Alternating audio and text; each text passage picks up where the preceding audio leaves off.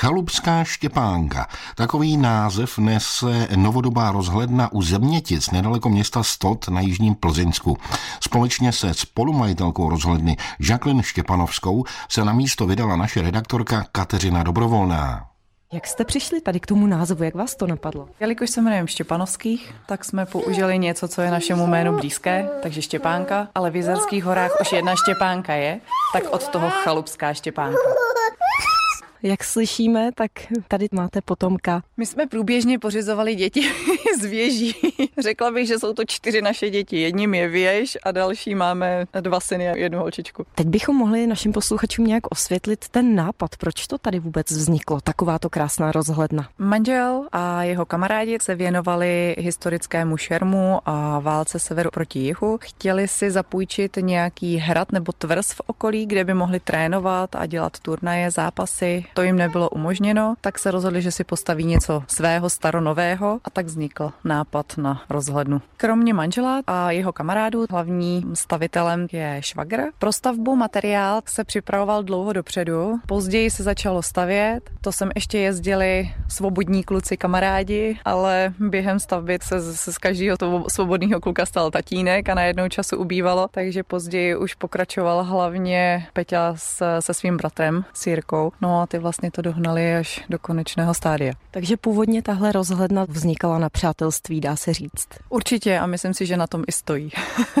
v té podobě, že stojí, tak to je asi poslední dva roky nebo tři roky. Takže je úplně nová. Ona hlavně dlouho je v procesu, takže staví se od roku 2015 a jak se stíhalo, přibíjeli postupně patro. Můžeme ji pro naše posluchače nějak popsat, jak vypadá? Je zděná v kombinaci s dřevem, dřevěný ochosma a dřevěné doplňky. Má připomínat římskou hlásku, hlásnou věž. Má čtyři patra, když počítám i přízemí. První dvě patra jsou uzavřená a další dvě patra jsou veřejnosti přístupná, k ním vede venkovní dřevěné schodiště. Tady vidím nějaké louče. Ty používáte? Zapalujete někdy oheň? Ano, třeba teď jsme tady měli lampionový průvod, tak jsme večer tu věž rozsvítili, aby byla vidět hezky z dálky. Doplnili jsme to i svíčkami do oken a po cestě, takže ano, využívají se. Kam z této rozhledny vidíme? Vidíme na Švihovskou vrchovinu, vidíme Srnčí vrch dominantou, nebo takovým tím, na co se lidi jezdí koukat, také Šumava, malý, velký, ostrý a když je hezky a jasno, tak je vidět až na Hoherbogen do Německa. Můžete popsat, jak se sem lidé dostanou? Já se přiznám, že jsem trošku bloudila. Nevěřit, navigaci jim ty zásadně tahají přes polní cesty.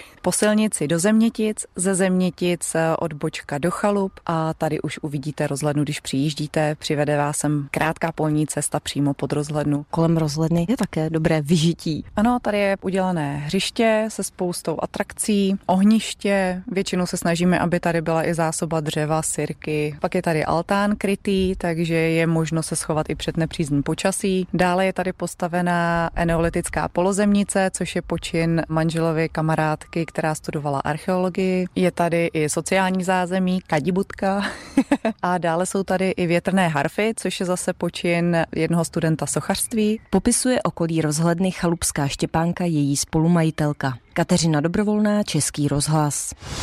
Jsme s vámi i na Jižním Plzeňsku. Český rozhlas Plzeň. Žijeme tu s vámi.